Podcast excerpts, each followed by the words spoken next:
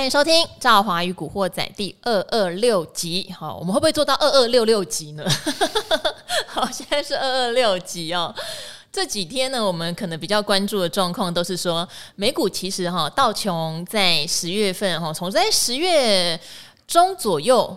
涨到十月底，其实涨了将近十五个百分点，但台股没有跟，这个大家也知道哦。只是昨天美股的四大指数又有一点回档，呃，这个这个事情很有意思哦。这个事情其实在昨天晚上的达人秀有特别讲到，因为高盛跟华尔街日报都对联准会的升息又释放出一些比较鹰派的讯息。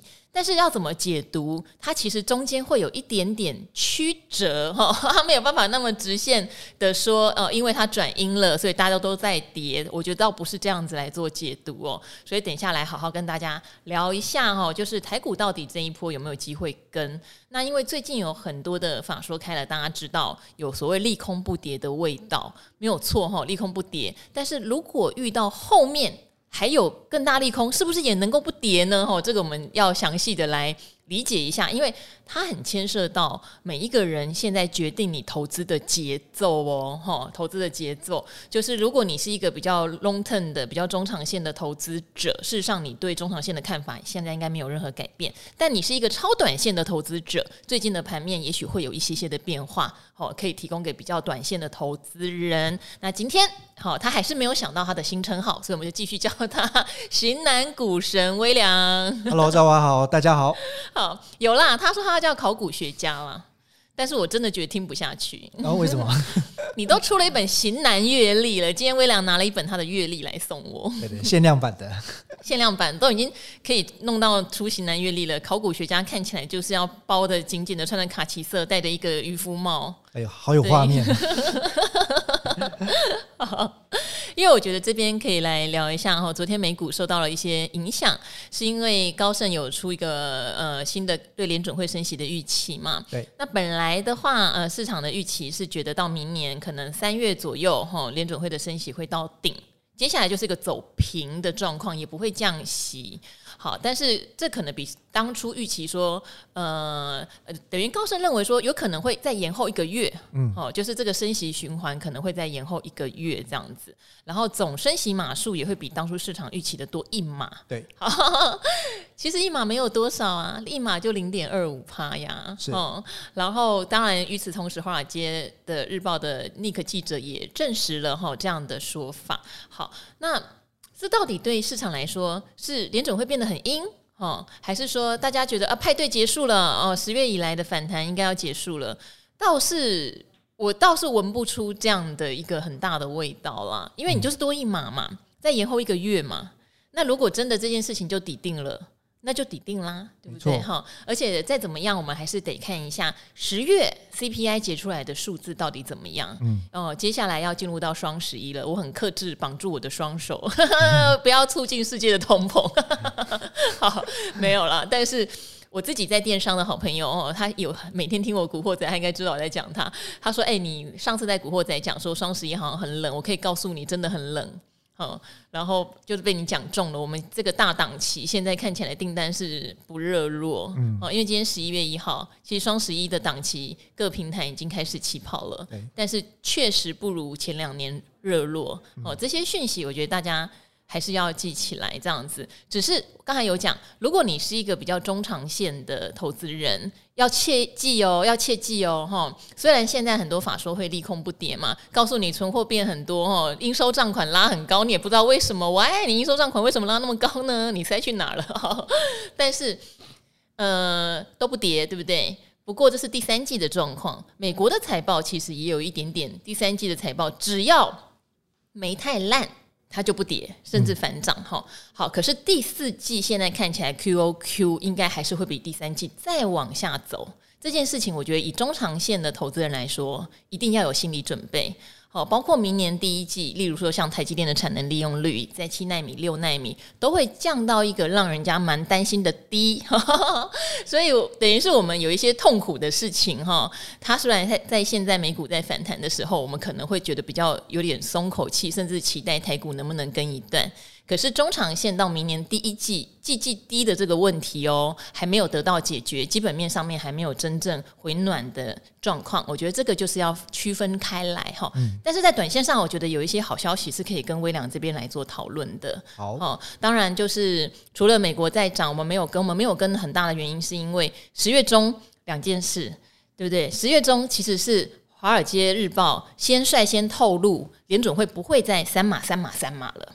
好，就三马在十一月这一次的利率决策会议可能会成为绝响，十二月应该就是两码。好，从那时候开始美股反弹，可是十月中还有一件事情就是二十大在开。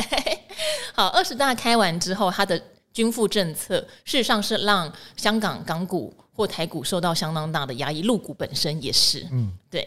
好，所以台湾就有点被这个亚洲的这个环境。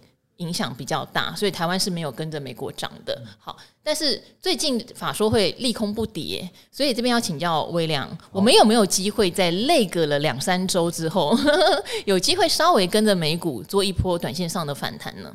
呃，以目前来说，时机点应该也算蛮蛮恰当的哦。那当然，第一个就是说，这个月因为月底有选举。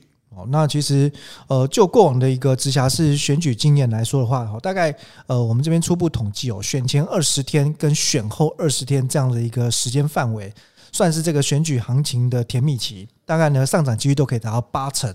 所以这边来看的话，哈，因为呃，相关很多的产业，当然利空慢慢的浮现啦。哦，那我觉得为什么美股先反弹，那台股有点落后哦？我。我除了刚刚赵华提到了一些观点之外，我觉得还有一个原因，我想补充的就是，呃，因为我觉得美国的企业可能在治理上面比较严谨，再加上呃机构法人也盯得更紧，所以我认为就是说，美国的大型企业他们比较早就开始把一些展望做了下修的动作。啊，对，哦，那我觉得，所以其实这一次呃看到呃美国的这个 S M P 五百的企业哦。大部分的公司说实在，那个财报的内容或绝对的数字其实也不好看。对，但是他们很重要，就是四个字叫做优于预期啊。哎，对，我觉得，我觉得微良真的也是突破盲盲场，除了盲点啊，因为。我觉得这很好，就是我知道我会不好，我就早早说了，真的就叫早早说。有人会觉得说，干嘛你不撑一下吗？或者是你可以弄个财报吗？对，对，早早说好。但是看来美国真的就是像威良先讲的，我就先告诉你啦，第三季不会好哈，在第二季就告诉你第三季不会好了，所以结出来比你当初讲的哦。好一咪咪就很开心，可是我觉得在台湾做财报，大部分的想法都是我没有拖到最后一刻，我不会让你知道我不好。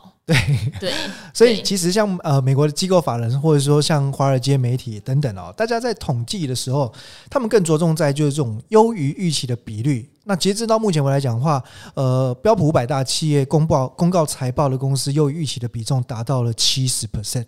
但台湾这边比较喜欢公告，比如说大家会统计完发现啊，到底是成长的有几趴，那持平了几趴，衰退有几趴，所以我们还是比较在意在意这个所谓绝对数字的优劣啦。那回到就是说，刚才讲到，因为呃台湾这边最近法说会也蛮多的哦，那大家一边就是在公告财报，一边就在谈接下来第四季到明年展望。嗯哦，那当然，我觉得最近的一个好现象就是坏消息变多，虽然说可能还不够多哦，因为大家认为说第第四季看起来就是可能会再更淡一些。那到底明年会不会第一季能够落底，还是说有没有机会就已经比第四季开始呈现季增的好转哦？其实这个可能大还是各产业各公司有益啦。哈，不过我觉得对法人来说比较关切就是他想要更清楚知道究竟。最低是落在哪一季？就营运的谷底是在第四季，还是明年第一季？剩货会不会掉到明年的第二季才是谷底？因为到那个时间点能够确定的时候，大家才敢真正把这个行情视为利空出尽的底部。所以现在基本上呢，进去呃的买盘哦，不外乎就是打带跑的抢短的。那另外就是呢，法人其实到了年底，他还是需要有换股跟做账的压力啦，因为毕竟今年投信啊一路就是挨打哦。这边来看的话，剩下最后两个月的时间，可能还是要针对一些手中的持股，至少适时的去汰弱换强。所以我觉得，大概目前来看，台股应该是有一个。比较短线的机会，那呃初步就是先跟上美股的脚步来挑战月线，站上月线。好，所以觉得还是有点机会，对不对？我我现在很担心一件事情，哎，十一月三号联准会公布了十一月的，就是利率决策会议嘛，三码大概现在没有悬念了哈。如果出现悬念，真的也蛮诡异的，会不会利多就就就是这个短谈会不会就结束？然后他会不会我们台湾没谈到？嗯，就更迭啊！我现在有好，就是不是很确定这样的现象。讲讲到这个哦，其实也蛮有趣的。刚才说高盛预估啊，这个美国联准会这一波的升息循环的顶点是五趴，落在明年三月。我觉得他还算蛮有 guts 的。我觉得这个时间跟这个利率的目标讲得清清楚楚啊。那这个礼拜联准会开会前哦，大摩证券呢也出了一个报告，他做了六套剧本的情境推演。我我觉得很幽默啊，我觉得很幽默。要得金球奖是不是？因为他他针对哈，就是说十一月这次的联准会会议啊。到底是升两码、三码、四码，就分这三个状况了。然后另外呢，会后记者会到底是偏音调还是歌调？这又有两种情形啊。嗯，我觉得威朗真的是一个很棒的 partner。怎么讲？因为三码很确定没有错，嗯、可是会后讲什么，往往才是最重点的，因为那是我们不确定的。对，所以这样子不就是综合起来有六种情境吗？哦，啊，我我只能说他和他两码、三码、四码乘以会后偏歌偏音，再来一个偏中性好了，这样就有九个情境。所以我说哈，大魔真的很准，但我也不输他。开完会之后，台股大概有三种情景：上涨、持平跟下跌。我也蛮准的。好，我们不开玩笑。那我我觉得啦，就的确，刚刚赵华的担忧哦，我我我也有这样子的一个小小的烦恼，就是因为我们还没跟上。要是我们已经跟了，我会讲的比较笃定。对对，我会说，嗯，没关系，大家好，这波做完要小心喽。嗯，可是他还没有做到啊，我们有点吃亏啦。嗯啊对啊，美股涨的时候就拖了拍，但是现在就怕说。美股如果真的是呃出现刚刚讲的六种情境里面比较不好的，哦，不好的就包括升三码，胜或是几率偏低，但是万一升四码，这几率是很低的哦。那另外呢，大摩大摩都强调，对，如果是三码或四码后面是偏阴调的话，那美股就要拉回了。嗯，那那拉回状况之下，我觉得台股哦，因为现在信心真的是比较脆弱一点，所以可能呢撑不住这个打击的话，大概又要往下再测低一点了。短线上面哈，我觉得大家如果喜欢看操作面的话，晚上也记得收看一下我们理财达人秀啦。我们会去讲一些已经这样跌跌跌跌跌跌到右下角哈，最近有点放量往上勾一个长红棒，像这样子的一个形态哈。如果你是喜欢技术面的话，可以参考；但如果你是喜欢基本面的话，非常衷心的建议哈，一定一定要去仔细听一下大家明年展望的部分。哦，我常会觉得台积电已经是很厉害了，即使它第一季真的会面临这个产能利用率下滑的一个问题，哈，不管它明年能不能真的有个位数的成长，但是我觉得它明年至少会保跟今年差不多，嗯，这个在所有的产业里面已经很厉害，所以大家也要去研究一下自己的公司，好，如果你是从基本面价值出发的，它是不是能够赚到跟今年差不多的钱，或是它的衰退幅度并不大，我觉得这样子它股价修正下来的时候。它就会比较符合你用基本面去做中长期持有的一个想法。对，哦，那技术面强短就刚刚讲了，它有时候不见得有基本面支撑。哦，因为赵华本人啦，我自己是比较没有在参考完全的技术面，我是真的还是比较产业价值派的。嗯、对，但是呃，所以就会理解说，大家如果今天按照。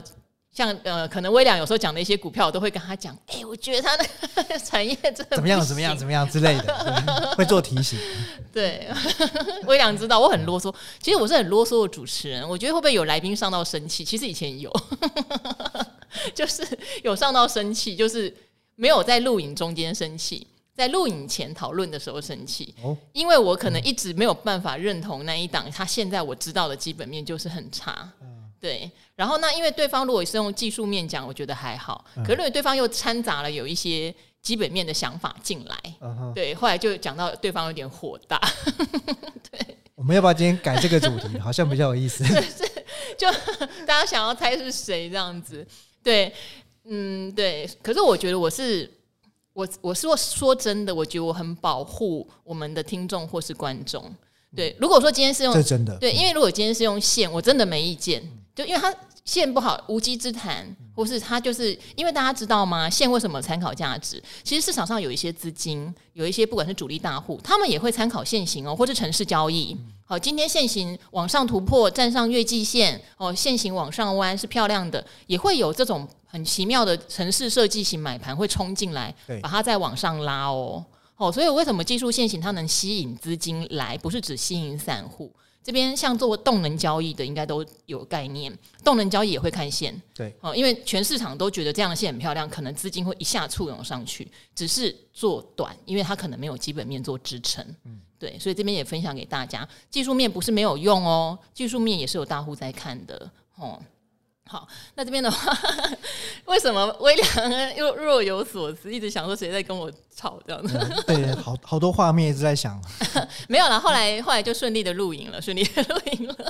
好。那这边的话，我们哈很久没有回答大家的问题了，呃，很谢谢大家上次的包容，因为我上个礼拜喉咙比较不好，像微良也几乎有人单，就是有一集几乎单刚一整集哈。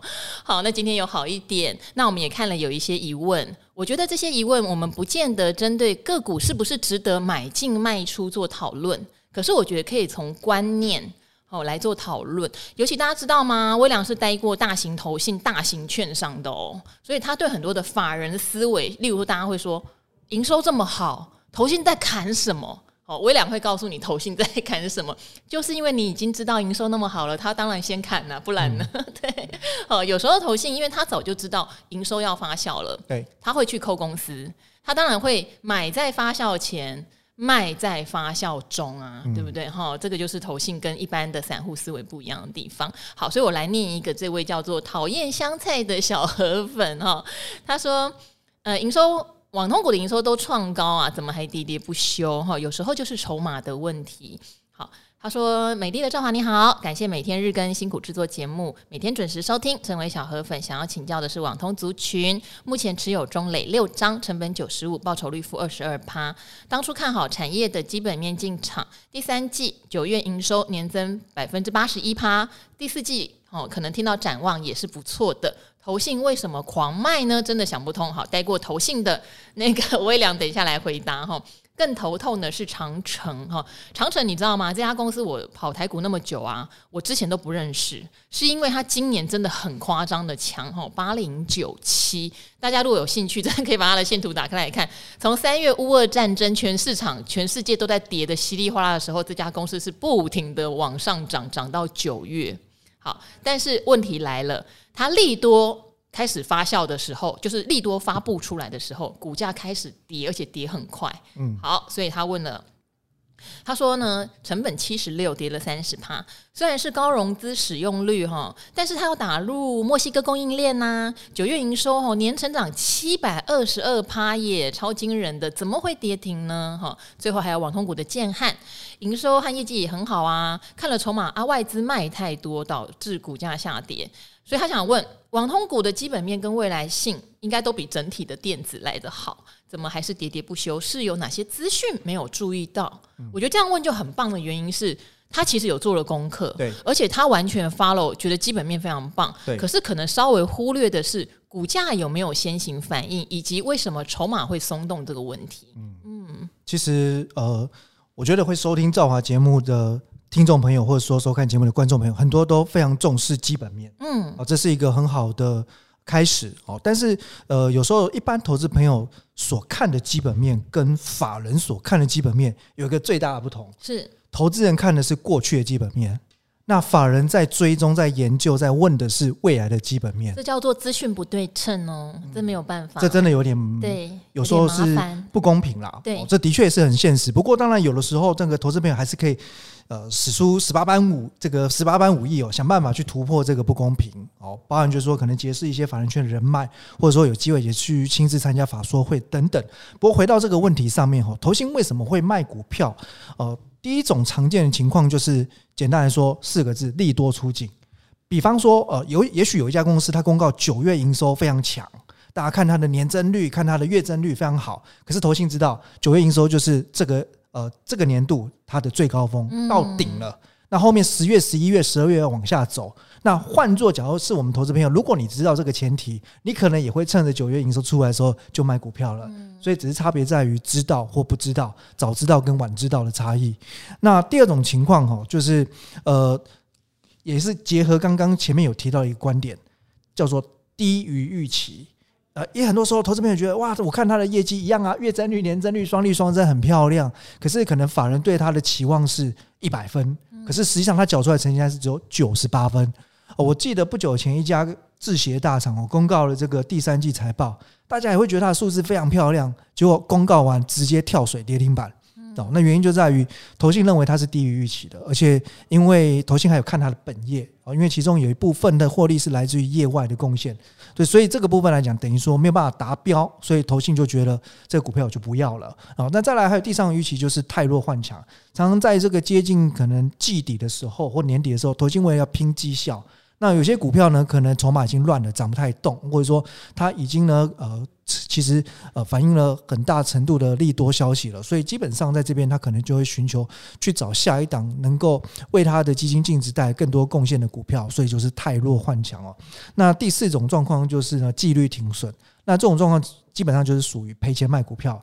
那这种呢，我觉得卖压是最可怕的哈，因为一般来说，呃，投信都会有比较严格的内部管理的规范哦。那通常就是大概设定一档个股停损的标准，就是在两成左右。所以一旦达到这个停损标准啊，启动了卖出机制之后，其实投信在交代交易员下单的时候，呃，重点都是在于看量不看价。也就是说呢，如果我今天要卖五百张，是啊。不会太计较那个价格的。那如果说这个波段它要砍掉呢，五五千张，基本上呢，它就会是持续的把这个部位降低下去。所以通常那种卖压都是呢来的又快又急，而且会有连续性，今天卖，明天继续卖。所以大致上就是我觉得投信为什么卖股票，呃，不论是赚钱或赔钱，大概有以上这四种情况，可以大家参考看看。好，因为我觉得最主要的就是呃，刚刚讲的资讯不对称，嗯，对不对？所以为什么我们有时候会说，哎，投信刚开始买，好，然后前两天，然后如果搭配说，呃，它的业绩积出来不错，可能就相对比较安全。但如果投信如果已经一直买，一直买，一直买，好，或者对，就是买到一个，例如说我们最近常常在提醒大家，投信持股比不要太高，因为今年投信也不敢放长，大家有注意到吗？以前投信持股比在大多头的时候可以吃到二十趴以上，对，像智原有没有？那时候光呃在节目里面哦，超过十六七趴的时候，我就很鸡婆，就一直提醒说这一档投信已经持股，因为以前投信持股大概十五趴以上，我们觉得相当高。我们就不停的提醒大家说，好像持股太多了哦，大家要注意会结账。他就一路买 上去，一路持持股到资源大概二十二三趴，才开始做出就是卖掉的动作，因为在涨上去的过程，他也怕输人啊。他也不能先卖啊，先卖绩效就输人了嘛。但跌下来就相反了，跌下来你不能卖输人。好，所以他们今年以来，你看到投信持股比超过十趴的股票，压力就很大喽。呃，像两两三周前，美国这个半导体的禁令扩大的时候，就先传说会扫到高阶 IP 股嘛，世芯 KY 跟创意。创意好，先不管有没有扫到，世芯 KY 那时候投信持股比将近十六趴，它一直都很高。然后创意有十二趴。你可以看看投信，马上就是不计价开始刷，先卖先赢。哦，第一天跌停板锁死卖不掉啊，然后等打开想说，因为它连跌三根，等第三天、第四天，我自己这种人都知道说它可能影响没有到非常大，有想去抢短的心，可是你都不敢，因为它打开投信照卖，好不容易打开了，可以停损，终于可以卖了。对，因为它三根投信有投信买在比较高档要停损了。好，所以投信的卖压又延续了三四天。那最近投信又在回补，好，所以有时候他卖有很多的原因，但是他卖总是希望能够不输人。那他不输散户，他就赢了；不输同业，他就赢了。我觉得这边的话要注意。那当然，网通还有一个小小的状况是，就是因为今年呃以投信做账或什么，他们都不敢报太久的状况。网通今年算是逆势在。呃，前半年、上半年，哦，到今年八九月都算是表现强势的股票，因为大家都知道嘛，去年他们是这种少量多样化的东西拿不到 IC，哦，出不了货，所以今年敢出货，今年它就变成一个非常逆势，呃，别人没货，没没没有要货了，但是他的货刚好可以出的状态，那涨涨涨涨上去到一个满足点，投信当然也会做结账，或者说市场大户也会觉得要做结账啊。对，我觉得这个东西就会造成你会看到成绩出来，但是跟股价走势却开始呈现相反的一个状况。我觉得这个也是要思考。然后再来，当然就是投信有纪律，我觉得我们小股民更要有纪律喽。因为像你说中磊追在九十五块嘛，真的是有点叫做追在九十五块，对不对？因为那时候已经涨了可能四五成上来了。那既然是往上追高，是不是就要守一些你认为的停损点？哦，比较不太。呃，因为你说回到二三十趴这么大的亏损，现在要处理，一定心情也很复杂，会变得更难看。因为我们看来做它不是价值投资嘛，是已经大涨一大段去追的。那我们自己可能相对就要想想承受的点在什么范围。我觉得这个是在理解来龙去脉之后，更要去思考的。因为以后不会只有网通这个产业有这样的问题，其他各个产业或各个股票都可能有类似的状况。其实我觉得，如果操作比较灵活的投资朋友啊，有时候呃，反而可以考虑哦，去找出一些投信高持股，而且呢，它开始被迫停损的标的。所以这个筛选的方法不外乎就是说，它持股比率高，持股张数多，而且你大概可以从投信大买的时间。去抓出它可能的区间成本，那么一旦往下大概抓大概跌两成之后，投信开始由买转卖，那这种股票的好处是什么？就是我蛮喜欢去放空这种股票的，因为我们知道其实股价上山呢是用爬的，但下山是用滚的。好，好，所以投信在结账的时候，在停损的时候啊，这个这个真的是呃完全就可以看出那个不留情面的这种狂杀的力道。所以我觉得其实如果你有时候一些标股啦或业绩股啊上去的时候没有没有做多没有抓到的话，那错过第一时间哦，那就等它的啊。第二波，那第二波就是从山顶上滚下来一段，有时候反而效率更好。好，那这边还是要提醒，因为我知道做空有一些人是比较感冒，但是还是强调两件事哦。第一，如果你非常积极的想在股票市场获利，那今天是空头或多头。要会判断，空头本来就是做空比较容易赚钱获利哈，就撇除大家会说哦，你卖股票啊就是看坏啊哈，没有错啊，现在景气就是坏嘛，所以你是积极获利者，本来做空就是一个必备的技能哦。那你是一个避险哈风险意识者，你持有很多的多单，这时候你要懂得做空避险这个功能哦，哦，不然你只会傻爆多单，你在今年的话，可能压力就会变得非常非常大。当压力大，你就会做出不对的判断，或是乱砍之类的。好，所以我觉得要有多空双向的技巧，这件事情它的意义是很大的，而不是单纯的看坏。像有一个呃观观众还蛮有意思的，他说，因为美股可能有上演所谓的嘎空跟嘎空手的行情，但是台湾没有，是不是因为台湾有限空令？他其实有讲到其中一个小重点哦。好，不见得是因为完全限空令台股弹不起来，可是限空令确实妨碍了回补的买盘。哦，回补的买盘有时候很强劲哎，对，哦，那那现在没有回补的买盘，哈，台股现在没有什么回补的买盘，所以这波谈不上来，确实对于呃没有人放空，也没有人回补这样的状态，呃，有影响哦，好，所以大家不妨哈在股市操作的时候，反正现在盘是不好做嘛，我觉得多了解一些多空的操作法则。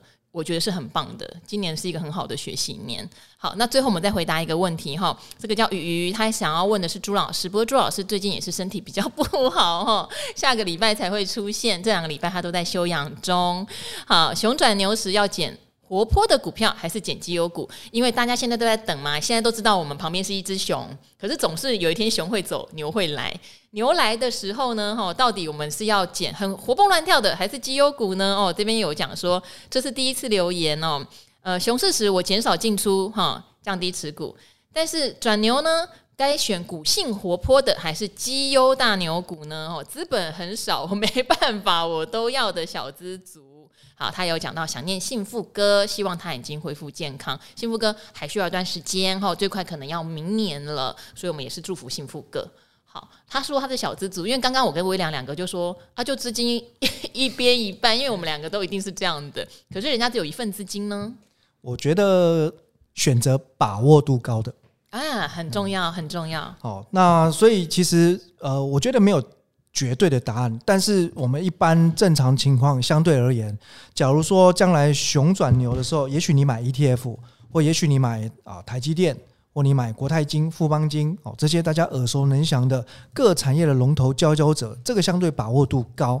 那小型股呢，当然没有错哈。我觉得这位呃听众朋友的观念十分的好，就是哦，因为小型股的所谓波动度贝塔值比较大，所以在同一段时间可能它的涨幅更大。但问题就在于小型股这么多，那有些可能是有基本面本质的，那有些也许在将来的那个时空环境底下，它又成为一个。被大户主力炒作的题材股，哦，那也许行情昙花一现，哦，也许它涨得多，但你不一定能够真正赚到它的一个波段利润，反而又被那套在高点。